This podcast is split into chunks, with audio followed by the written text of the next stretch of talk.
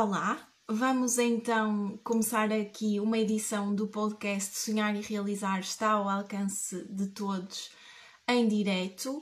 Hoje vamos ter a Hilda Pereira, que é uma atleta internacional de BTT. E pronto, vamos ouvir aqui um bocadinho da, da história dela. Espero que vão chegando entretanto para ver esta fantástica entrevista. Se não chegarem, a entrevista vai ficar gravada para verem depois, portanto vão poder sempre ver esta incrível história. Vou agora convidar a Hilda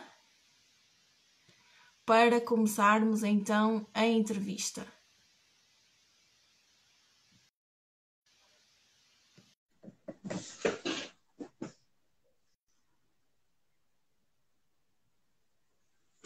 Vamos então esperar que ela entre. Olá, Hilda! Olá, Susana, como estás? Estou bem, e tu? Ótima! Estou a ver aí muitos troféus aí atrás. Alguns, São... alguns. Tem, tem alguns aqui. Ótimo. Chegou uma altura que eles andavam espalhados e tenho muitos que estão em caixas porque tínhamos o, o hábito de, de expor e, e, na verdade não estão todos aqui. Então, preciso organizar isto. Ótimo, mas tens, aí um belo, um belo cenário atrás. Olha, queria só começar por te agradecer teres aceito aqui esta, esta entrevista e, e, pronto, não vamos perder mais tempo, temos aqui pouquinho tempo para falar, vamos tentar cumprir uma hora e queria começar por te perguntar ou por te pedir para falares um bocadinho de ti antes de começares esta jornada no BTT, ou seja, o que é que fazias, o que é que fizeste e, e o que é que te levou a... Ir pelo BTT, a entrar no, no BTT? Bem, e antes de mais, olá a todos, que entramos logo aqui na conversa e uh, esqueci de saudar as pessoas e agradecer-lhes por estarem connosco. Uh, queres que comece propriamente por onde? Por qual parte? Olha, pelo início, sei lá, pela, pela, porque, podes mesmo começar pelo início. Quando eras pequeno, o que é que querias ser? O que é que fizeste na tua vida em termos profissionais? Quero perceber a origem. Eh, de facto, quando eu era pequena, eh, eu, já, eu tinha sempre uma vontade de conhecer. Portanto, eu tanto depressa queria ser bailarina, como estilista, eh, como jogadora de futebol, como astronauta, mas havia uma coisa que estava ali que era ser professora. Porque ser professora, porque de facto era aquilo que, quando eu olhava para a sociedade, era a profissão que eu, que eu conseguia reconhecer, aquela vontade de estar constantemente a aprender e poder ensinar. Pronto. Um, mas a coisa foi sempre mudando, eu ia tendo sempre vontades diferentes e gostos, e gostos muito, muito amplos. Quando se começa a ter uma decisão, a minha primeira decisão de coração era ir para as artes tem, tem, tem tudo a ver comigo, um pensamento mais abrangente, diversificado, de diálogo, de partilha, de questionamento. Pronto. Então, de facto, era as artes. E hoje eu percebo que, muito limitada uh, por, por, crenças e por uma certa ambiente familiar, acabei por não seguir artes e acabo por ir por uma coisa que não tem nada a ver, que é a economia, porque eu também gostava de números, e sociologia, e entender, na verdade também era isso, ok? Entender pessoas e tudo mais. Depois, a paixão, também a ideia de missão e a paixão pelas Forças Armadas, mas ainda não é o momento certo. Mas desperto para a literatura. Ou seja, mesmo sendo de economia, decido fazer as específicas de, de humanidades para entrar para, para ensino de português e inglês, porque também adorava inglês. Pronto, e lá fui eu e, e amei aprender uh, sociologia, amei aprender sintaxe, porque é muito importante para comunicar, eu gosto de comunicar e de brincar com a retórica e essas coisas, mas fui acumulando saberes de várias áreas. E o desporto estava lá, o desporto também estava lá, só que não havia. Podia haver motivação intrínseca, mas não havia estímulo, uh, para, pelo menos para, uma coisa pautada e disciplinada. Já em pequenino eu fiz umas provas de atletismo, ninguém me manteve, mas assim, eu fazia uma prova e tinha bons resultados. Depois veio o futebol e nós fomos das pioneiras do futebol feminino. Agora fala-se muito, mas se tu fores a 90 ninguém falava disso, ok? E nós já tínhamos essa vontade, nós, éramos efetivamente um grupo, de reivindicar, de criar campeonato, uma coisa muito de carolice, mas está nas daquilo que hoje é o futebol feminino e que alguém teve que começar. Um, e, e, ao longo da universidade fui descobrindo outros desportos, inclusive a natação, apesar de ter fobia. Uh, ok, acaba, acaba a minha licenciatura, começo a dar aulas, tudo, tudo muito tranquilo, sempre um percurso de sucesso, é verdade. E estava lá a coisa da missão, das Forças Armadas. Não sabia qual o ramo, ou melhor, eu sabia qual era o ramo, eu sabia que era Força Aérea, piloto. Mas havia outras missões também interessantes. Um, e cada vez que eu ia às, às provas, sempre honesta, de se, se me chamassem para, para, forças, para, para a Força Aérea, eu deixava a GNR, deixava fosse o que fosse, porque era as Forças Armadas, era a Força Aérea piloto. E foi isso que acabou por acontecer já depois de estar casada, já, porque aí sim eu encontro alguém que, opa, que me diz é para sonhar, mas se é para sonhar é para concretizar. Sonhas e concretizas. Sonhas durante a noite e depois acordas de manhã e vamos fazer. Que é o meu marido. Qualquer coisa que eu idealize, ele só pergunta, mas ainda não estás lá? A gente vai fazer isso acontecer. E efetivamente já casada, e naquilo que normalmente as, as, as provas para piloto são efetivamente são semanas e, e, os testes psicotécnicos e as entrevistas são muito, muito rigorosas.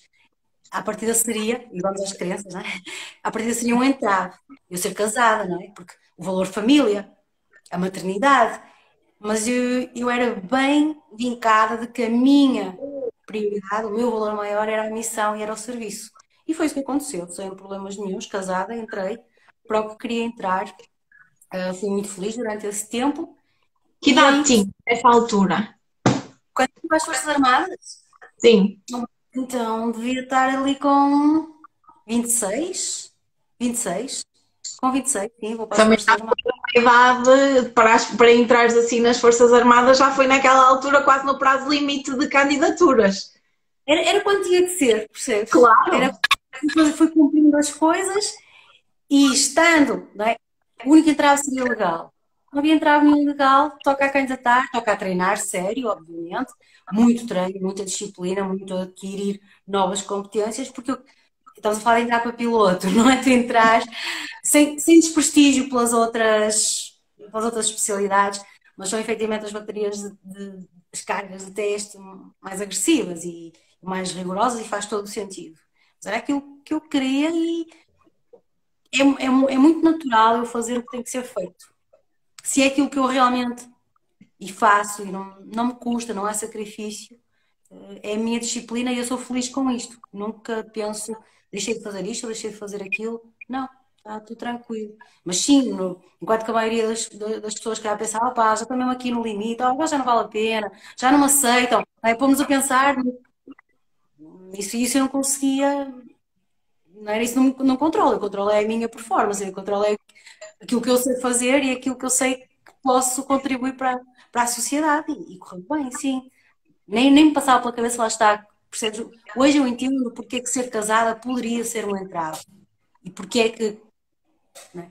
Uh, mas não, quando olho para mim, ok, para mim aquilo não vai ser entrave nenhum, Um, e entretanto, é quando também descubro que o Bruno é mega aficionado de ciclismo. O Bruno é meu marido. E aí que surge o ciclismo. O ciclismo já surge depois de eu estar casada. Quando eu percebo o quanto ele gosta. E, e para mim, gostar é uma característica pessoal. Para mim, gostar é ter que fazer na primeira pessoa. É ter que conhecer na primeira pessoa. Portanto, tudo eu gosto imenso de aprender e tudo que me vem pelos livros é fantástico e eu estou todos os dias a ler. Só que eu tenho que praticar aquilo. Para fazer sentido para mim, tenho, tenho que digerir na primeira pessoa. É muito engraçado. Tenho que passar da teoria para a prática. Tens que viver aquilo. Tenho, tenho. Eu sou das pessoas que têm que viver, que têm que fazer. E, hum, e foi isso que aconteceu. Ok, Bruno, gostas tanto de ciclismo? Bora lá, vai fazer uma taça de Portugal. E eu digo isto a rir, porque quem sabe do que é que eu estou a falar, pensa, ela é louca, percebes? Porque lá está, porque para mim não há limites, não há barreiras, não há impossíveis gostas de ciclismo, vais onde se faz ciclismo, vais para uma taça de Portugal. Claro que eu mandei o Bruno.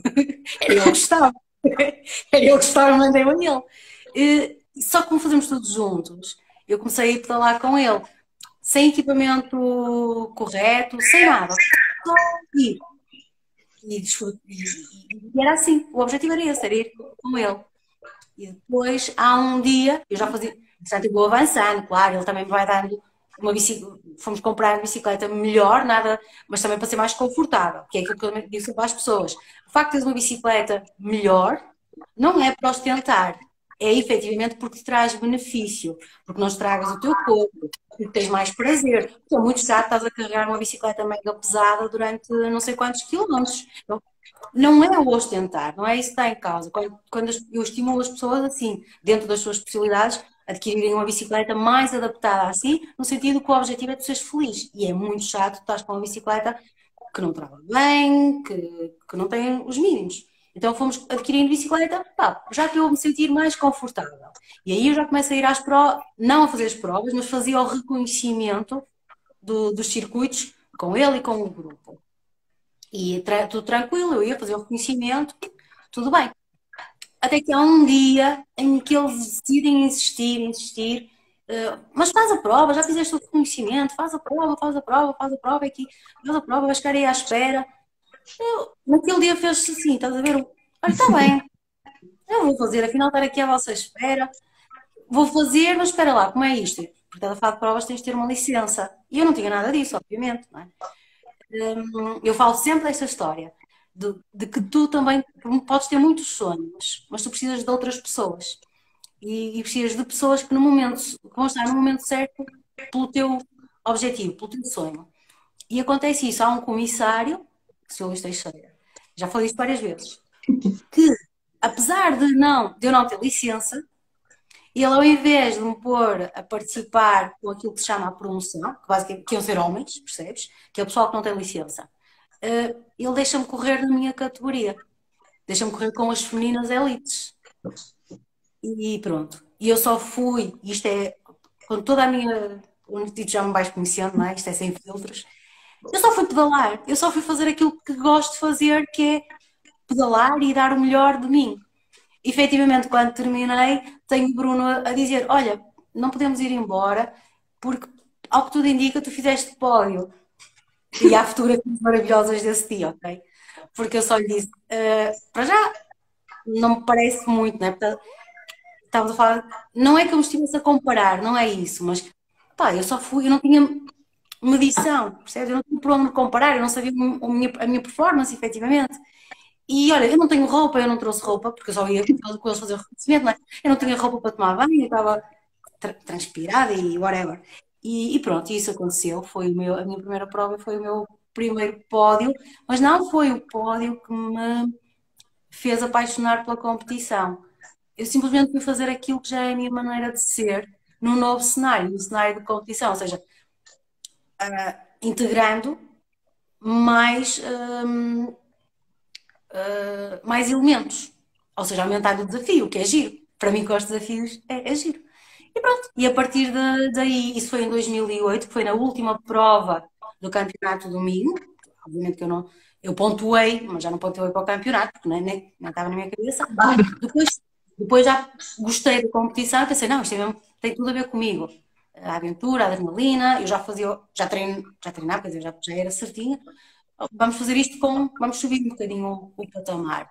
E depois planeio fazer a próxima época, um, mas lá está, as coisas acontecem, não é? Tu, quando vais fazer competição, há N coisas que interferem, não é? Eu não tinha prática de competição, uh, em que o teu discernimento é outro, em que a velocidade é outra, uh, não, não tinha tanto, tanta competência de habilidade na bicicleta e acabei por ter logo uma queda na primeira prova grave e tive uma lesão grave e aquilo que seria a minha primeira época fica anulada e daí que eu agora tenho 10 anos de carreira, porque depois foi sempre uh, certinho. E em relação à Força Aérea, tu fizeste aquela primeira prova assim na brincadeira, entre aspas, e uh, ainda estavas na Força Aérea? Sim, sim, sim, sim, sim, sim. E a Força Aérea acaba por ser muito interessante porque ela veio-me auxiliar uh, no grupo de treino. Fiz amigos, tenho, tenho amizades que, que mantenho daquela altura e já havia lá um grupo de, de aficionados da bicicleta que treinavam, nós, nós treinámos muito, E eles já treinavam, e eles treinavam todos os dias. E quando se de vez em quando eu levava a bicicleta, mas como eu ainda não fazia, eu não estava a fazer competição. Começo a fazer competição no último ano que estou na, na Força Aérea. E de vez em quando eu levava a bicicleta, mas lá está por Carolice. Mas eles também incentivam esses treinos já um bocadinho de, de endurance, mais técnicos, um pouquinho. Tanto que eles convidam-me logo, quando se percebem que eu, tinha, que eu gostava de bicicleta, convidam-me logo para uma ida a, a, Fátima. E eu queria ir para a aventura. Naquele dia, olha, é brutal. Naquele dia, eu não tive, naquela semana, porque não eu passava lá a semana, não é? Naquela semana, por coincidência, porque eu acho que ainda não fazia competição, portanto, ou andava ou não andava, conforme me dissesse. Naquela semana, por coincidência, eu não levei bicicleta. E tenho uma malta a dizer: Bora, Hilda, nós vamos a Fátima. Assim, vocês estão loucos, ninguém me avisa. Ah, tu costumas trazer a bike? Ah, costumo trazer, mas olha, esta semana não trouxe. Mas eu quero ir convosco. Ah, pá, e fui numa bicicleta que não era o meu tamanho, com sapatilhas de encaixe, com o equipamento, tu sabes que eu sou pequenina, um equipamento que eu tive que cruzar as alças, nós temos fotografias deliciosas desse dia. Eu queria ir, a minha atitude é esta, eu quero ir. Eu depois lá arranjo forma de, de realizar a coisa. E hum, então eles, pronto, depois já começo a treinar com eles também, a aprender algumas coisas também com eles e complementava, porque assim não estava uma semana inteira sem, sem pedalar. Mas só no, no último ano da, da Força Aérea é que eu já começo a treinar okay, com, com disciplina, com, com método, com objetivo. Até aí, por muito que eu gostasse do que estava a fazer, não tinha a ciência que passou a ter. Há aqui um mundo diferente. Eu costumo dizer que uma coisa é andar de bicicleta, tu já ouviste dizer isto, andar de bicicleta tu podes gostar muito e, e dar o melhor a ti quando vais andar de bicicleta, mas depois a competição tem exigências próprias. É normal, isto é como em qualquer área da vida. Tu podes cozinhar por, por gosto ou podes querer ser cozinheira. Não tem nada a ver. É? Claro. Sem desmérito. Sem desmérito, mas são realidades diferentes. Não sei se respondi a tua pergunta. Respondeste sim. E depois, então, tiveste aquele ano parada que ias começar a competir, tiveste uma lesão, tiveste a recuperar. E depois, como é que foi realmente o, o início da tua carreira no, no BTT? E, e, pronto, e como é que é ser, viver, não é? No fundo, agora tu vives ou viveste do BTT, ou seja, não tinhas um trabalho paralelo, ou tinhas? Sim, sempre tive um trabalho paralelo e okay. tive uma altura que estava a dar aulas há, um, uma altura da minha vida, três, anos da minha vida, que são loucos mesmo, ok? Que eu, não, eu amei o que fiz, voltei a fazer, a nível de sanidade e de saúde, não recomendo a ninguém, mas eu mostro às pessoas que é possível, ok? E que se elas quiserem aquilo, que o podem fazer também. Porque eu tive uma altura da minha vida que estava a dar aulas em horário completo, com direção de turma, a fazer a segunda licenciatura em artes, eh, desenho, não era em horário pós-laboral, era horário normal, ia fazer competição. E é em 2013 que eu sou, vice, pela primeira vez, vice-campeã nacional de cross country, com toda esta carga atrás, ok? Portanto, eu tive sempre a, a trabalhar até eu conseguir uma. Eu não tenho uma autonomia financeira por causa do ciclismo, eh, mas consegui criar, e falávamos disto na sexta-feira, eu consegui criar aqui uma rede de sinergias que, ainda que não seja dinheiro, não é? eu não tenho um salário, não sou salariada, mas que me permite ter melhores condições para fazer mais tempo de ciclismo e menos um, da minha atividade profissional, estar mais como estou agora, como freelancer, onde tenho muito mais autonomia, sobretudo a nível horário. É sobretudo a nível horário, porque às vezes para treinar e ter tempo de recuperar é muito exigente. Mas isso só conquistei recentemente, ah, recentemente a meio da carreira. Os primeiros cinco anos são cinco anos de aprendizagem rápida, foi muito louco mesmo. Porque eu entro para, para quem percebe. Então fala-nos um bocadinho sobre isso, sobre essa experiência, uh, como, como é que foi essa experiência, quais foram as maiores aprendizagens, como é que conseguiste conciliar tipo, tudo e mais alguma coisa e manter-te capaz de ganhar provas, não é? Porque no fundo é uma exigência física e mental muito grande. Fala-nos um bocadinho sobre isso. Um, já tens, tens é, é uma questão de atitude, ok? É, e é uma questão de disciplina no sentido de foco. Agora estou aqui, agora estou aqui, agora estou aqui, ok? E de rentabilização de tudo. A rentabilização dos materiais, de, de, todos os recursos que tens, inclusive é o tempo, porque o tempo é, é um, que tem mais valor neles todos. E tu tens que os fazer render ao máximo. No sentido, por exemplo, às vezes ir para, para as aulas, ir dar aulas, ir de bicicleta. Ou de ter uma hora para almoçar e estar a almoçar e a treinar ao mesmo tempo. Isto é real, estar a treinar e a comer. Como às vezes quem, quem me segue e vê-me a treinar no rolo e a, e, a, e a ter um curso online. Eu não sei se as pessoas percebem que quando eu lhes faço da bicicleta para o ecrã, é para elas perceberem que eu estou a treinar. Olá, Lorival! Lorival é o meu coach. É uma pessoa importante, é uma pessoa extremamente importante ao longo de, desta última época. E ele, ele, por exemplo, lá está, quantas vezes eu tive a assistir às palestras e aos cursos, enquanto, e continua a ser assim, enquanto estou no rolo, porque é onde eu consigo, ok, o corpo está ali, a minha mente também já está super treinada e vou fazendo outra coisa. E foi isso. Quando eu entro para o ciclismo, eu entro logo como elite, eu não sabia, eu não sabia nada. Eu não sabia como é que eram as provas, eu não, não distinguia, isso é bom. Não, não, não tens comparações, sabes? Não crias balizas dentro de ti, acreditas que tudo é possível. Por... E, e então eu fui assim. Para mim era igual se eu ia uma taça de Portugal ou se eu estava a fazer uma, uma prova do Regional Domingo, era igual. O desafio era o mesmo, porque eu sabia zero. Então, cada prova para mim era mais um, um treino, era mais uma de, de, de, aprender. E foi duro, foi duro, porque tens a parte física, que essa é um aspecto do treino, não é? Tens ali a cumprir níveis, pronto, essa... mas depois tens aqui no BTT, na estrada também há uma certa técnica de como é que vais no pelotão, posicionamento, mas a nível do BTT tens, que é aquilo que eu me tornei, por ser se o meu maior desafio, foi aquilo que eu me tornei, as atletas não é falsa modéstia que eu vou dizer, mas das melhores atletas nacionais, que é na técnica. Eu tinha zero e, aprendo, e entro na, na idade adulta, sem escolinha nenhuma, ok? Havia miúdas que faziam aquilo, no TD desde tinham 7, 8 anos.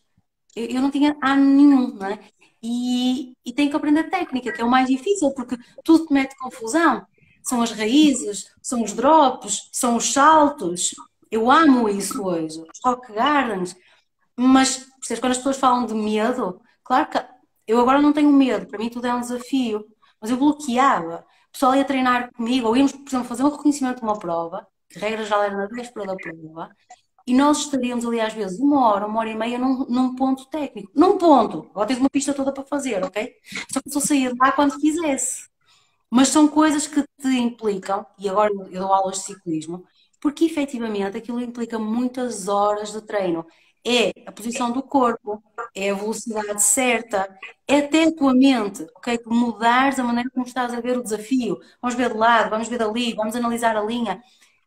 São tantas horas de treino que agora, ok, tenho 10 anos de experiência, eu já lido bem com isto. Mas quando tu entras logo para estes desafios deste patamar, quando normalmente tu tens uma escolinha, e tu, como eu faço para a escolinha, é tudo gradativo, eu não, eu ia logo para o salto mais alto, eu ia logo para o rock garden maior. Não andava a descer uma escada, duas escadas, não, era logo um lance de escadas.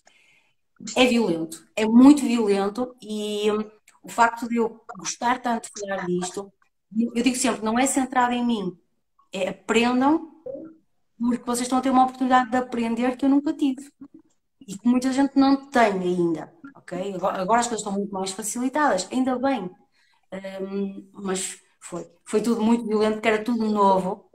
E, ou seja, três categorias, eu digo que eu saí há pouco tempo de cadete. Até há bem pouco tempo, eu tinha mesmo a percepção de que eu era uma, uma cadete. Eu estava em aprendizagem. Que é Júnior, sub-23. Depois aí já é mais rápida a transição. Agora já me sinto como elite. Apesar de ter 39 anos, agora é que eu me sinto como elite a nível de destreza, de discernimento, de segurança, Segurança também na suplementação, porque há muita coisa por trás, tu sabes quando é que tens de comer, o momento certo. Não é assim, não é esperar pela fome. Aqui muito, muito know-how que vem, tu confiares nas pessoas que trabalham contigo, a importância dos recursos, a importância da equipa, e depois é muito individual. Eh, tu isto conhecendo, ires aceitando, aceitando os teus erros e aprendendo com eles, porque sim, errei muitas vezes, mas tinha que experimentar. E é isso. Ótimo, ótimo. Foi aqui realmente uma lição porque tu entraste num patamar já muito avançado em termos de desafio e, e também é bom as pessoas perceberem que no início também foi difícil para ti, também te assustou, também foi um desafio que tu tiveste de trabalhar, quer a nível mental, quer a nível técnico, ou seja, tu agora estás, e, e como tu própria dizes, uma das melhores atletas em termos de técnica, mas no início foi tudo um desafio, foi tudo novo, que às vezes há aquela ideia das pessoas se compararem com os, teu, os teus 10 anos de carreira e olharem, e olharem para o início delas e pensarem que tu não passaste por isto, mas tu também passaste, tu também passaste pelas dificuldades, pelos medos e conseguiste ultrapassá-las. E agora, como é que surgiu aqui esta a parte da carreira internacional? Tu, tu atingiste um patamar, eu não percebo muito em termos de de prémios desta modalidade, mas tu atingiste um patamar que te permitiu concorrer internacionalmente ou, ou qualquer pessoa pode concorrer internacionalmente? Explica um bocadinho também como é isso, porque eu nisso sou completamente leiga. É, naquilo que toca ao ciclismo, é, é uma situação ainda muito flutuante, aquela que se vive, ok? Uh, tens, é muito complicado estar aqui a explicar, porque depois, conforme as modalidades, tu tens vários critérios, um, porque no ciclismo tens ciclismo de estrada, tens ciclismo de pista, de, dentro do BTT tens BTT XCO, XCM, downhill, ok, complicado. Agora, eu fui, eu fui sempre à procura de criar a situação, de fazer com que acontecesse. Nunca fui ficar à espera. Um, não é, como é que eu te dizer? É, é uma atitude proativa, percebes? Eu sei que as coisas existem, mas tu não consegues, eu não, não, não sou de ficar à espera, ou melhor, durante um tempo, e é esse, é, essa, é esse o legado. Durante um tempo eu achava que iriam olhar e perceber, ah pá, isto é bom para nós e nós vamos levar em nome de Portugal. Uh, depois há aqui uma altura que eu percebo, isto não funciona bem assim. É? Eu tenho que fazer por mim. Eu, eu, se eu quero, uh, eu tenho que olhar para os critérios, uh, olhar para os regulamentos e o que é que eu posso fazer. Porque eu entro em 2010, como te digo, e em 2014 eu estou a representar a seleção de estrada. Porque agarrei uma oportunidade. Okay? Agarrei uma oportunidade, fui mostrar o meu trabalho e estou na seleção de estrada. E essa é a minha primeira internacionalização. E aquilo desperta em mim um encantamento brutal. Aquele, aquele nível e depois o contacto de culturas, de experiências. Sim, aquilo dá-me vontade, eu quero, eu quero isto todos os, todos os dias. Mas pelo menos eu quero isto todas as épocas. E eu não posso ficar dependente de vagas, de que me chamem. O que é que há? O que é que eu posso fazer? Uh, começo a estabelecer contactos e autonomamente vem a primeira prova no, na, na, vem as primeiras provas na, na Ásia, em, em 2015 depois de, de estrada, ok, 2015. E é quando eu descubro que, porque tu no cross country olímpico, tu podes ir para a tua equipa, às taças, mas tens, tens sempre uma dependência da própria federação. Tanto que em 2016 eu qualifico-me para o campeonato do mundo, mas efetivamente fiquei uh, em casa, porque há aqui uma série de procedimentos e pronto, e, e o tempo passa. E eu queria, eu gosto de eu controlar, ok? Eu quero ir, e as as World Marathon Series e uh, as provas por etapas dão essa possibilidade. Okay, dependo mais de mim, não tenho que estar à espera que, que, me chamem. E pronto, é isso que eu passo a fazer. Uh, passo a ir por mim às provas. Sempre estive, portanto, quem percebe um pouco de ciclismo a nível do ranking do CI uh, olímpico, um, contam os três melhores atletas, os que têm mais pontos do CI. Eu sempre estive entre as três que pontuaram para a nossa nação. E a nível das maratonas também sempre estive com, com um bom ranking. E fiz dois, um mundial, dois mundiais e um europeu.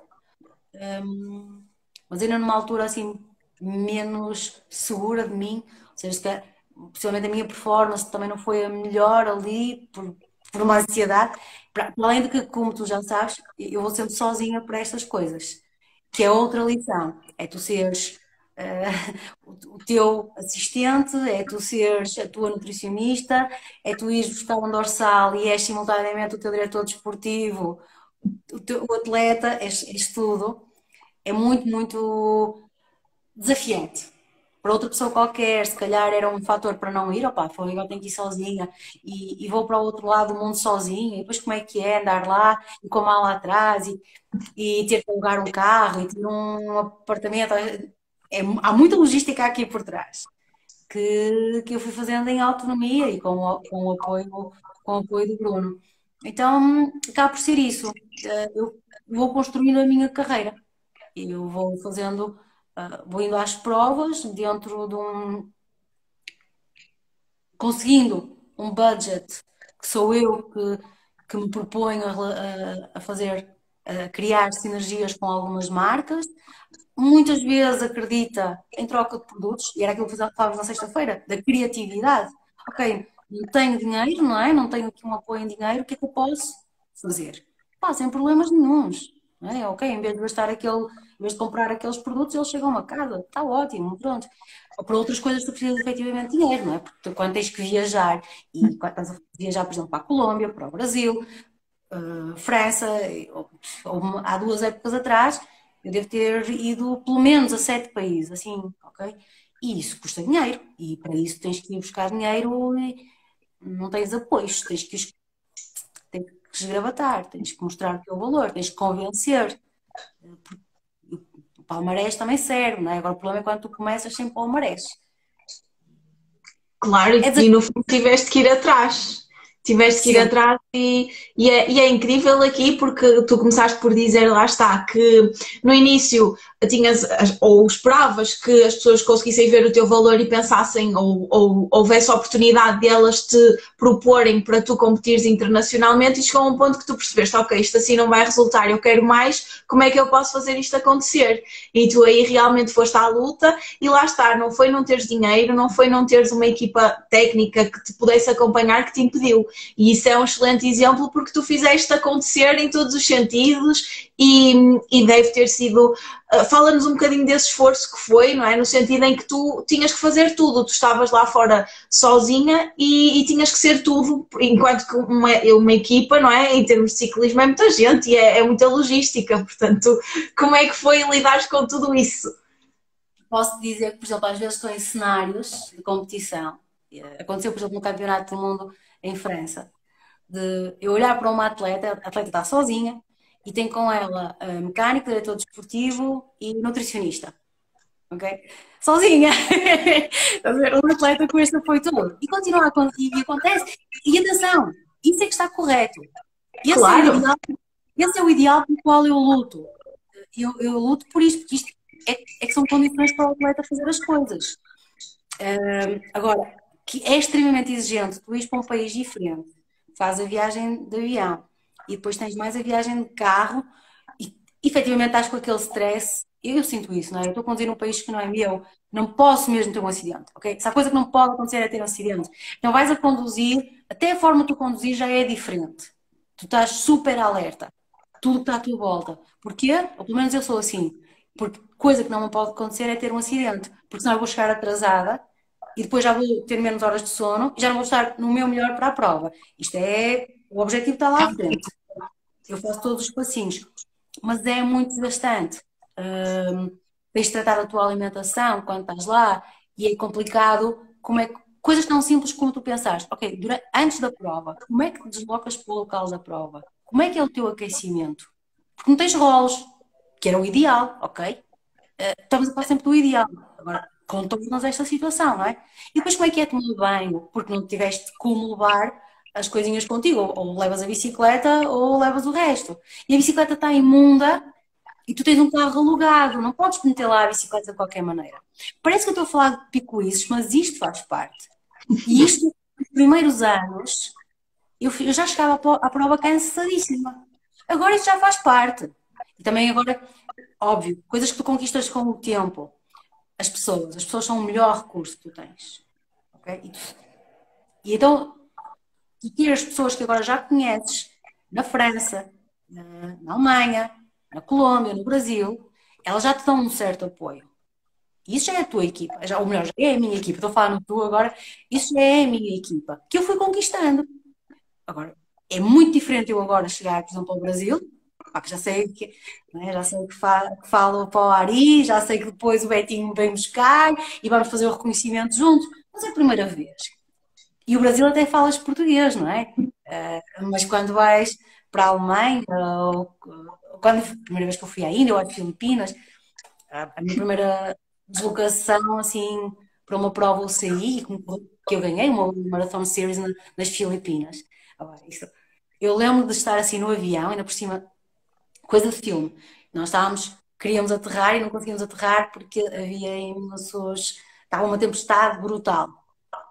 E eu lembro de estar assim a olhar pela janelinha, a ver os relâmpagos aqui e pensar: espera lá, tu vieste para o outro lado do mundo sem conhecer ninguém, o que é que tu estás aqui a fazer? E quem é que tu vai efetivamente buscar ao aeroporto? E se é alguém mal intencionado e te vai raptar e pedir um resgate? Eu juro que pensei isso. Okay. Acredito. É a opção da confiança. Tu consegues, eu consegui, não é? Um, aprendi, porque isto é um trabalho, e às vezes eu digo isso aos meus alunos ou aos meus formandos, vocês querem o trabalho, vocês têm que estar dispostos a fazer o que tem que ser feito. Saberem se apresentar, prepararem-se para a entrevista, saberem se vender, ok? Não é enganar ninguém, mas mostrar as vossas habilidades. E ok, é assim que eu conquisto estas coisas. Mas efetivamente eu vou para o outro lado do mundo simplesmente a confiar que aquela pessoa ser uma boa pessoa. é, é, muito, é muito interessante. De facto, a confiança passa a ser um dos valores que te, que te orientam. Mas é, agora é divertido, divirto-me, uh, sempre me diverti. Agora, pensa agora é que me desgasta menos porque era um desgaste muito grande. Por exemplo, enquanto que eu agora já consegui pôr uma prova, não sendo o ideal, né, mas para reduzir custos, eu agora já consegui pôr uma prova dois dias antes. O ideal para mim há uns tempos é, é que eu tinha que ir quatro, cinco dias antes só para conseguir recuperar deste stress todo. Claro. porque era mesmo muito desgastante. Eu lembro-me que uma vez cheguei a Timor e eu dormi para. Eu não estou eu durmo eu dormi para aí umas 18 horas seguidas, isto nunca acontece. 18 horas, eu visto bem. Tipo, vieram lá para saber se estava tudo bem. Por causa de todo este stress, de todo este desgaste. E depois há países que são mais complicados a nível cultural, a nível dos comportamentos do outro, e tu tens de estar super alerta. E isso é desgastante também, não é? Assim, há muitas particularidades daquilo que fazendo com a minha carreira. E em termos de, de, aprendizagens, mais em termos culturais, ou seja, desta experiência multicultural que tu já tens tido, que, que aprendizagens é que tu trazes? É que tu podes partilhar? Essa, esse é um dos aspectos que são priceless mesmo. Um, e que faz, é um dos que faz com que, que tudo, uh, que tudo valha mesmo, mesmo a pena. É essa bagagem cultural e que também para mim, ao longo, a experiência ao longo dos anos faz com que eu desfrute mais. Como atleta, eu passei fases, eu sou altamente focada, mas eu passei fases que eu era obcecada. E, portanto, eu só via aquilo e tudo que não fosse prova, eu não conseguia absorver. Uh, a Índia, a Índia muda esta, esta forma de estar, uh, muda-me como atleta e muda-me como, como pessoa. E é esta bagagem cultural de tu quando, de eu, quando falo de, de algum aspecto, eu quase que posso falar porque o vi, porque o senti, porque o cheirei. Porque, ok, ainda não estive em todos os continentes, não estive em todos os países, gostava, hum, mas a experiência é ela é vivida, isto é estúpido dizer, quase, acho que nunca disse isto, mas pronto, podes dizer a 200%, 300%, não é? sabemos que o máximo é 100%, porque estando como atleta, eu já estou super alerta. E depois, tendo que criar essas relações com as pessoas, eu tenho que entrar na cultura delas.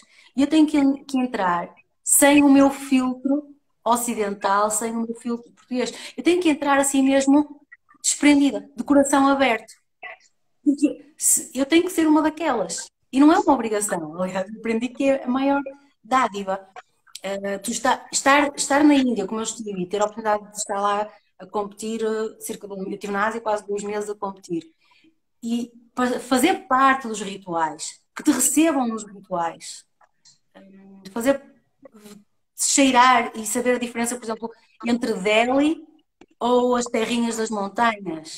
Quando aquilo que chega aqui é uma ideia de uma Índia assim, não é? plana. É tudo menos plano. Tudo o que acontece lá é tudo menos plano. A ideia que nós temos das castas depende onde tu estás. A mulher emancipada e é apoiada pelos homens, depende onde tu estás. Ou, por exemplo, quando falam da Colômbia, que, uh, nós temos a ideia da, da Colômbia e pensamos logo em droga e cortéis e essas coisas. Não é, ok? Não é que não haja. Agora, não é só isso. É muito mais. E, aliás, estava a falar de uma cultura em que, eu costumo dizer, para o bem e para o mal, a religião dá-te valores. E hoje em dia eu digo, hum, eu tenho fé, que é um bocado diferente, mas hoje em dia eu digo que, na dúvida, mais vale tu teres uma religião. Porque mesmo que sejas um filho da mãe, há de haver ali um momento em que tu tens um valor a, guiar-te. E a Colômbia é um exemplo disso. É de eu estar a conversar com o taxi driver e ele estar-me a falar de um pai que eu estava assim, ok, poker face, mas a pensar para mim que pai é esse, e ele termina descreve o que o pai lhe fez, não sei o quê, e termina a frase, mas ele é meu pai, eu devo-lhe respeito. Tipo, para tudo, já não tens este, noção de valores, entendes? Eh, ou quando falamos da pobreza e, e, ir a Timor, como eu fui, e, e ver, ok, o que é a pobreza? E, ou então tens países maravilhosos aqui perto de nós, como a Eslovénia, que é assim, tipo, uau! A nível de cidadania, né? um conceito que agora está muito na moda, falarmos de cidadania, pratica a cidadania ali, já nasce com o conceito de cidadania, não é imposta pela escola, é uma prática de todos os dias. Faz muita diferença, nós vamos ter muito tempo a lá chegar. Eh, porque eu, quando estou lá, eu vejo a cidadania, a cidadania acontecer. Ela não precisa ter um conceito, não precisa ter um nome. Ela faz parte das práticas do, do dia a dia.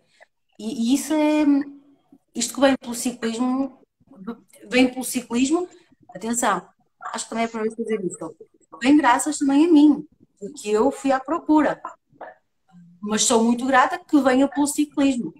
Tanto que eu costumo dizer que o ciclismo é a minha metáfora de vida. Quem eu sou no ciclismo é quem eu sou na vida. Uh, sou grata ao ciclismo, sem sombra de dúvida, e espero ter ainda mais experiência. O Covid veio-nos agora, veio, veio toda a gente, não é? todos nós trocarmos um pouco as voltas. É, acho que é o primeiro ano que eu não saio de cá e, e custa-me custa, -me, muito por estas relações também humanas. Custam pelo ciclismo, porque eu adoro, há provas que eu neste momento amo quero muito ir lá outra vez e fazer pela prova em si, pela competição em si, pelo desafio que é, da altimetria, de técnica, mas depois tem o outro lado, que eu também já quero ir para reatar os lados, para poder estar novamente com as pessoas e estar novamente naquelas culturas. As, tipo, sou extremamente feliz no Brasil, na Colômbia, aquela alegria, aquela boa vibe, eu identifico muito. Depois eh, falo muito da Índia porque a Índia tem a parte mais de, de harmonia e de, de, integração com o universo que tem muito a ver comigo também. Estou assim, tipo, ficar no meio, a cegonha, a cegonha enganou-se. E agora fazendo assim aqui uma, uma retrospectiva, desde quando tu começaste a tua carreira no ciclismo até agora, em termos de mudanças ou evolução na tua forma de ver a vida, ai que lindo! na tua forma de ver a vida e, na tua forma. E vocês não conseguiam ver que ele estava aqui no meu colo? Pois não! Ah, na tua forma de ver a vida, o que é que mudou? O que é que aprendeste? O que é que, como é que foi esta evolução enquanto pessoa? Por todas estas experiências que tu foste tendo, por todas estas pessoas que tu foste conhecendo, quem é a Hilda agora depois de tudo isto? Uh, é, é, no fundo é um ali, são, são pequenos são alicerces que tu vais construindo a Hilda vai se construindo muito lá está, graças ao, ao ciclismo e ideias que eu já tinha ou feelings que eu já tinha, predisposições que eu já tinha, elas vão simplesmente consolidando. E é uma aprendizagem constante, o que eu gosto. O ciclismo é extremamente dinâmico, está sempre a evoluir. Um, e é assim metodologias de treino, uh, é assim quanto à ciência de treino, uh, e é assim para, para mim também a vida no, no, no ciclismo, percebes? Quem é que é ele? Não sei, é, é, alguém, é, é alguém em construção, percebes? Uh, há, há, valores aqui que que, que são. Na sexta-feira fazemos este exercício. E, por exemplo, há coisas que são da Hilda, da Hilda atleta, não é? Porque são, porque são. Qualquer atleta tem que ter aquilo, ou seja, não é específico da Hilda, é qualquer atleta. A persistência, a resiliência, um, o gosto pela aventura, um, a disciplina, obviamente. Isso é. E depois tem coisas que são muito minhas, uh, a parte do, do respeito, a parte da confiança, a parte da, da, empatia, porque eu acredito que só assim. É óbvio que eu tenho. Isto, isto não faz de mim uma, uma Maria vai com, com, com todas, não é isso? As pessoas, às vezes as pessoas. O facto de eu gostar tanto de ouvir os outros, não é? De perceber os pontos de vista dos outros, é isso, é perceber o outro. Não quer dizer que eu levo aquilo para mim, porque senão, quer dizer, senão agora acredito em Buda e amanhã acredito em Jesus Cristo, e hoje sou do Benfica, amanhã sou do Porto, não é isso. Exatamente lá está. Eu gostar de um bom jogo de futebol pelo jogo de futebol, mas não deixo de ter a minha simpatia. Mas não sou fanática. E aí é isto que a Ilha está em construção. É, é esta forma de, de ser muito predisposta, muito, muito aberta. Mas quanto mais eu aprendo, às vezes fica difícil conseguir ter um, um diálogo, não é? porque tu consegues compreender os vários pontos de vista. então parece que, mas que não tens uma opinião? Não, não tenho uma opinião. Estou simplesmente a respeitar. Portanto, olha, falem, vou ler, é giro. Um dia estás a, um dia estás a ler uh, sobre, sei lá, sobre teorias não é? de, que a, de que a Terra é plana e no dia a seguir estás a ler um texto que não tem nada a ver só te aponta para a ciência. Mas eu gosto exatamente disso. E é isso que a Ilha é. Um processo em construção. estás, em, estás em desenvolvimento também, um, porque absorves muitas experiências que, que vives. O que, eu, o que eu também tenho percebido é que tu vives com muita intensidade.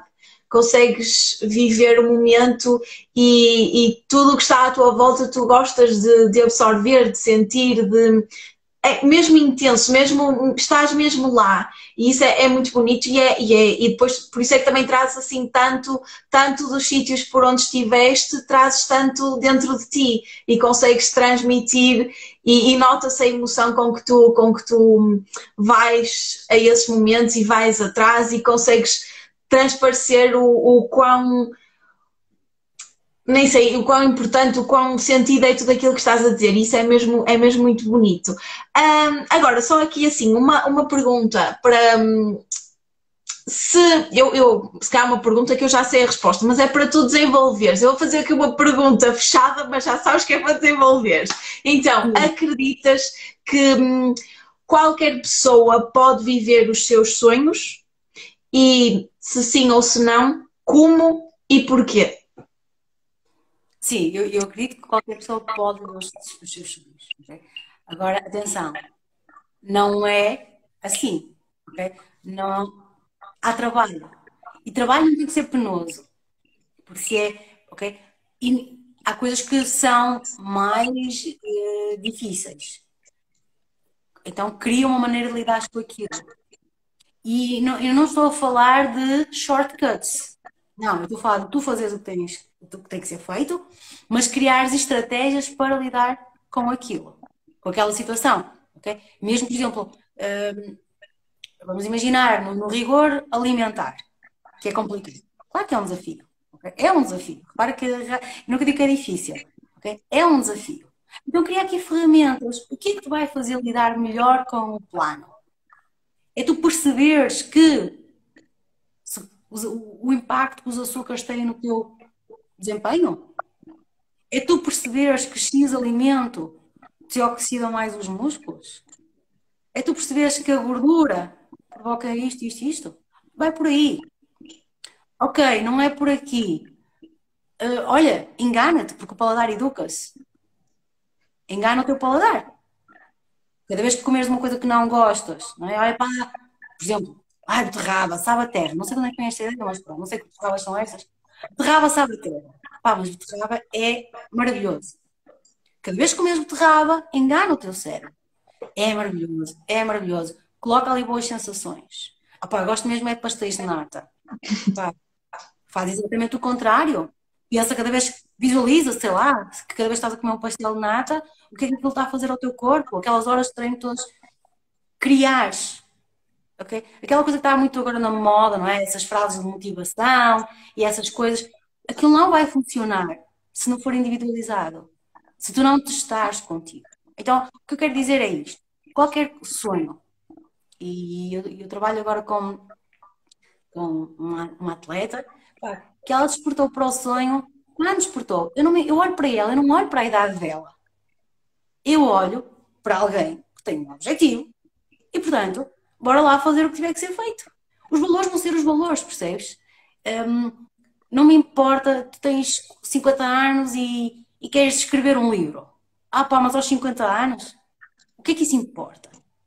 O que é que é preciso para escrever um livro? É ter 50 anos, é ter 20 anos ou é escrever? Então, siga. Então aí, agora, obviamente, não é? tu tens que olhar para as tuas características, perceber o que é que te falta, o que é que tens que desenvolver.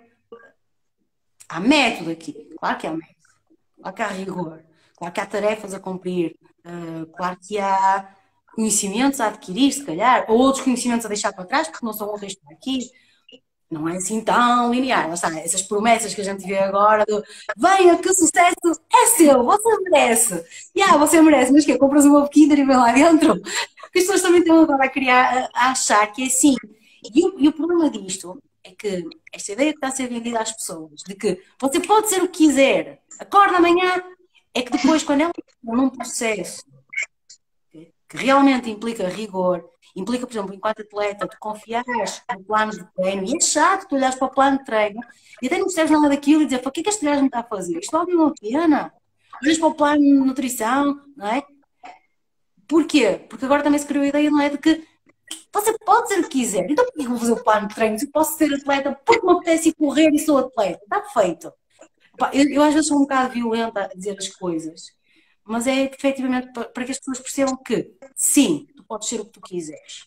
Tu podes alcançar o que tu quiseres. Agora tens de ter coragem de o assumir. Depois não vai ser assim, não é? Tu acordas amanhã e és o que tu queres ser vai, vai implicar desapegar-te de muita coisa, hum, vai implicar tu escolheres muitas vezes e escolhas que, que causam sofrimento mesmo, dor. É? Dos, dos, os episódios que mais me custaram é efetivamente a minha avó falecer, eu enterrar a minha avó e viajar para as Filipinas. É doloroso, ok? E não tem a ver com a religião e com os costumes e não sei o quê, são coisas que tu sentes lá dentro. Não é, ah, faltei à missa de sétimo dia, assim, não estava cá. Ah, o que é que os outros vão pensar de mim? Não tem nada a ver com isso.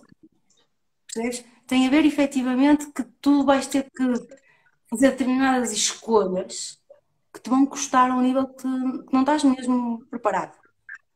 E que só as vivendo e crias a melhor, aquilo que eu dizia ao cabo, crias os melhores alicerces possíveis. Se, se tu me perguntares, mas aquilo custou-te, não foi o que teve que ser. Era o que tinha de ser. Eu não ia ficar cá uh, para uma, uma missa de sétimo dia dedicada a um sonho. Agora, isto tem um impacto na minha vida e eu depois tenho que criar aqui ferramentas para encaixar a realidade. E as pessoas, quando lá querem ir atrás de um sonho, elas têm que estar disponíveis para isto também. Para fazerem o que às vezes nunca lhes tinha passado pela cabeça mesmo. E lidar com um conjunto de sentimentos que às vezes as pessoas não estão preparadas. Sair de padrões que não é assim tão linear. Lá está, não é aquela promessa, você vai ser o que quiser. Você consegue. Excelente. Excelente, é mesmo isso. É, é realmente hoje em dia vê-se muito aquelas promessas rápidas e cria-se a ilusão de que ok, podemos ser realmente tudo o que quisermos, mas não é como tu fizeste, não é de um dia para o outro, não é num estalar de dentes. É preciso, é preciso trabalho, é preciso dedicação, é preciso, como tu também falaste, as características de um atleta, mas eu acredito que são as características também importantes para quem quer alcançar qualquer sonho: persistência, resiliência, disciplina, foco. É, tudo isso é preciso e, e é isso que faz a diferença, porque como tu disseste e muitíssimo bem, é preciso fazer escolhas. E nem sempre nos apetece fazer aquele, aquelas, cumprir aquelas tarefas, cumprir aquele plano, cumprir aquelas ações, mas temos que ter bem presente o nosso sonho, temos que querer muito e temos que hum, ser capazes de abdicar também, às vezes, de, de coisas que, que, nos prejudicam. E aqui falando em termos de alimentação, mas falando de, de tudo um pouco, não é? Porque há, há, um sem número de coisas que podem nos prejudicar e que nós também temos que ser capazes de deixar ir, de largar, de, de aceitar que, que não pode, que, que é difícil seguir connosco se nós queremos aquele caminho e se queremos transformar-nos também nessa pessoa que é capaz de viver aquele sonho, porque para nós conseguirmos chegar a um sonho também precisamos nos transformar na pessoa que o consegue viver e concretizar. E, e aqui o teu exemplo é incrível, porque lá está só ao fim do teu quinto ano, mais ou menos segundo aquilo que foste dizendo, é que conseguiste, conseguiste essa tal carreira internacional e com todo esse esforço, persistência, dedicação, espírito de sacrifício, no fundo, foi, e, e é um excelente exemplo disso, de que é possível, mas é preciso estar disposto a fazer o que é preciso fazer. E, e, as pessoas têm a noção que também aquilo que tu falaste muito bem, que não é um plano one fits all, cada um, cada um precisa do, do seu plano, cada um precisa de descobrir as estratégias que funcionam para si, de, de experimentar várias estratégias para ver a que resulta e continuar a insistir até conseguir, até conseguir eh, encontrar a estratégia e o caminho para si. E isso é, disseste e disseste muito bem, de forma dura, um, ehm, mas é assim, às vezes as pessoas precisam mesmo de, de ouvir as coisas dessa forma, porque hoje em dia vendem-se muitas promessas que depois eh, deixam as pessoas frustradas exatamente porque elas não resultam na expectativa que as pessoas têm, não, é? não resultam de um dia para o outro e dá trabalho e dói, como tu disseste, crescer dói, evoluir dói e escolher também dói. Escolher, fazer escolhas conscientes também, também dói e é um desafio. Excelente. Olha, só aqui uma última perguntinha. Mas diz. E não é, e não é menosprezar qualquer outra área, aliás, porque eu sou feliz a dar aulas, uh, eu, sou feliz, eu gosto de fazer coisas. Eu sou o tipo de pessoa que diz assim: olha, esta semana vens trabalhar aqui para o bar. Para mim está tudo bem. Eu, eu gosto de coisas, eu, ou seja, eu, eu nunca superiorizo, e tu sabes disso, eu nunca superiorizo nenhuma profissão relativamente a outra. Há uma questão aqui, e hoje em dia nós avaliamos muitos profissionais e eles também são avaliados uh, pela sua performance, mas não tem um impacto tão direto naquilo que eles são, como por exemplo com o atleta. O atleta, ele efetivamente depende de resultados. E isto é muito difícil de gerir, ok? Eu, eu sou feliz com o processo e eu acho que isso também me distingue como atleta e também me faz estar tão bem com a carreira, porque eu efetivamente divirto-me com o processo. Mas tu, como atleta, precisas ter resultados. E mesmo tendo resultados, isto não te garante nada. Eu já, eu já eu vivo isso ok? Não é porque eu estar entre os três melhores que isso me garante nada, não garante nada. Ou eu vou e faço o que tem que ser feito, isto para, voltando a, a tal questão, que nós, estes, estas coisas agora, coaching, mentoria, blá blá blá, e essas promessas, não sei o quê, que tem método, e eu sou das pessoas que quer fazer bem uh, as coisas. Mas efetivamente, quando nós dizemos assim, ah, o resultado não é o mais importante, quando diz isto a um atleta, tens, ter, tens que saber enquadrar isto muito bem. Porque efetivamente o sucesso deles, os apoios deles, ser, serem chamados para uma equipe, ser chamado para uma seleção, não adianta de só teres processo, não adianta de só teres, seres disciplinado. Efetivamente, tens que chegar lá e fazer. Tens que chegar ao dia da prova e fazer acontecer. Então, há aqui outro nível. O processo é extremamente importante e tu sabes lidar o melhor possível com o processo, sim, só que no caso do atleta, tu tens que perceber que o resultado é importante e depois tens que saber lidar quando o resultado, e muitas vezes acontece, que o resultado é o que mais acontece. Eu ouvia a Prevo, que é das melhores atletas do mundo, a falar, e ela dizia exatamente isto: foram mais os dias que eu não atingi o resultado, estás a falar de campeão do mundo em várias modalidades, ok? Mas ela própria a dizer: foram mais os dias de prova que eu não atingi o resultado do que os que eu atingi. E o atleta tem efetivamente que estar preparado para isto, ok? O resultado importa muito. Ok, e quando ele não aparecer, que é o que vai acontecer quase sempre. É verdade. Ok? Não podem ganhar todos, não é? Isso, ok? E na por cima tu vives em Portugal. Há outros países, e eu falo disto assim, olha, de peito aberto. Há outros países que não. E há um respeito brutal e uma compreensão brutal pelo atleta. Claro que quem ganha é sempre o que ganha Nada contra, óbvio, ok? Há um ranking, tudo bem. Mas aqui em Portugal tu sofres muito disto. Uh, ou ganha, ou tu já não conheces mais ninguém.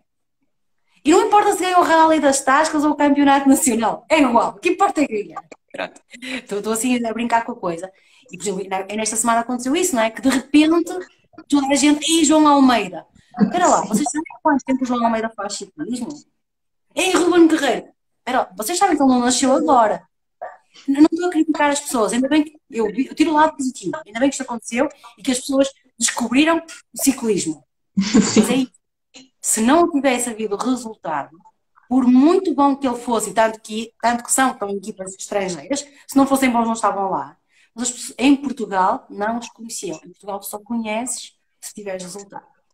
E então é preciso, quando estás a preparar atletas, que eles tenham consciência disso, que não desistam cá, por exemplo, lá está, eles, há, há atletas que mostram que, ok, o processo importa, mostra-te, mostra-te nos sítios certos, alguém com visão te vem buscar. Então isto é muito exigente, é muito, muito complexo. É uma pressão extra, completamente, porque os resultados definem muito também do que eles vão conseguir para além de lá está das provas em si. É outra pressão porque o processo é excelente, mas é, é como no futebol, a equipa pode jogar muito bem, mas se não marcar golos não, não interessa, não é? Não ganha o jogo. E, e no desporto é muito assim. É, tu até pode ser a melhor equipa em, em, campo, mas o que interessa é quem, é quem marca os golos e ganha. Pode ter de uma vez à baliza, mas se marcou, foi a equipa que ganhou, ganhou os pontos e, e no desporto é essa pressão e quem lida com atletas, sem dúvida que tem aí um desafio acrescido no sentido de que os resultados realmente importam e não podemos dizer que não importam porque isso seria mentir, não é? Seria mesmo mentir e, e iria quebrar ali logo todo o processo e toda a adesão porque não se iriam sentir compreendidos, sem dúvida. Agora, só para terminar, gostava que te descrevesses numa palavra. Muitas coisas assim. Mas isto, eu sabia que isto ia ser giro hoje, assim, vai ser alguém que me vai fazer perguntas diferentes. Pois não, sim. Gosto, não que eu não gosto das outras entrevistas, eu amo estar, eu amo partilhar, percebes? Amo. Uma palavra. Aventura. Aventura. Excelente. Muito. E realmente, pelo, pelo que tu contaste aqui, a tua vida tem sido uma aventura incrível. Incrível. E, e, foi muito boa a energia que transmitiste aqui nesta conversa e o entusiasmo pela vida, que, que eu também se nota muito o entusiasmo pela vida e é mesmo, é mesmo inspirador ver toda essa energia, toda essa paixão pela, pela vida e pelas aventuras e pela descoberta e pelo fazer e pelo conhecer, que é, é realmente inspirador. E pronto, não sei se queres dizer mais alguma coisa, eu não tenho mais perguntas assim para te fazer, não sei se queres dizer mais alguma coisa. Eu só quero agradecer mesmo muito uh, o teu convite. Um, ehm, não é, lá está, não é por mim. É, olha, é uma oportunidade de falar de ciclismo e, e contribuir para que percebam mais do ciclismo e do que está a ser feito em Portugal, uh, do ciclismo sem género, okay? do ciclismo em, em geral, uh, é, é, uma oportunidade de, através da minha experiência, tentar que as pessoas tenham de facto levar uma mensagem de, de, harmonia e de paz. E quando eu digo paz, tu já me conheces bem, é esta paz transversal, é esta paz que toca a todos. Uh, e tu sabes que eu encaro os seres, todos os seres, como iguais, respeitando as diferenças, porque eu não sou igual a ti, eu não sou igual ao Bruno, eu não digo que somos iguais, ok? É, é exatamente esta coisa de nos respeitarmos nas, nas diferenças e sem superiorizações. Uh, e, e, por isso, para mim, foi cada vez que eu possa transmitir um pouco e que alguém, que nem fique uma, dos, dos que nos ouviram, fique uma pessoa a pensar nisto, está ótimo, já, já fiz o meu trabalho, já estou feliz. Muito obrigada, Hilda. Adorei a entrevista. Eu espero que as pessoas também que estiveram aqui tenham gostado e acredito que sim, que quem ouviu ou quem ficar para ouvir depois também vai realmente levar daqui. Um, vai levar daqui coisas muito, muito valiosas. Olha, eu já aprendi e já, e já saio daqui com uma energia revigorada, portanto, estou-te muito grata por esta conversa e pronto, sexta-feira sexta lá estaremos. Sexta-feira tem direito a pontos extra no teste. Estou a brincar contigo. Sim, não sei, vou ver. Olha, essa, beijinho. Não, essa não sou eu mesmo. Nem, nem eu. Um beijinho muito grande. Mais uma vez, muito obrigada. E até sexta. Até sexta. Um beijinho. Tchau. Tchau. Obrigada a todos.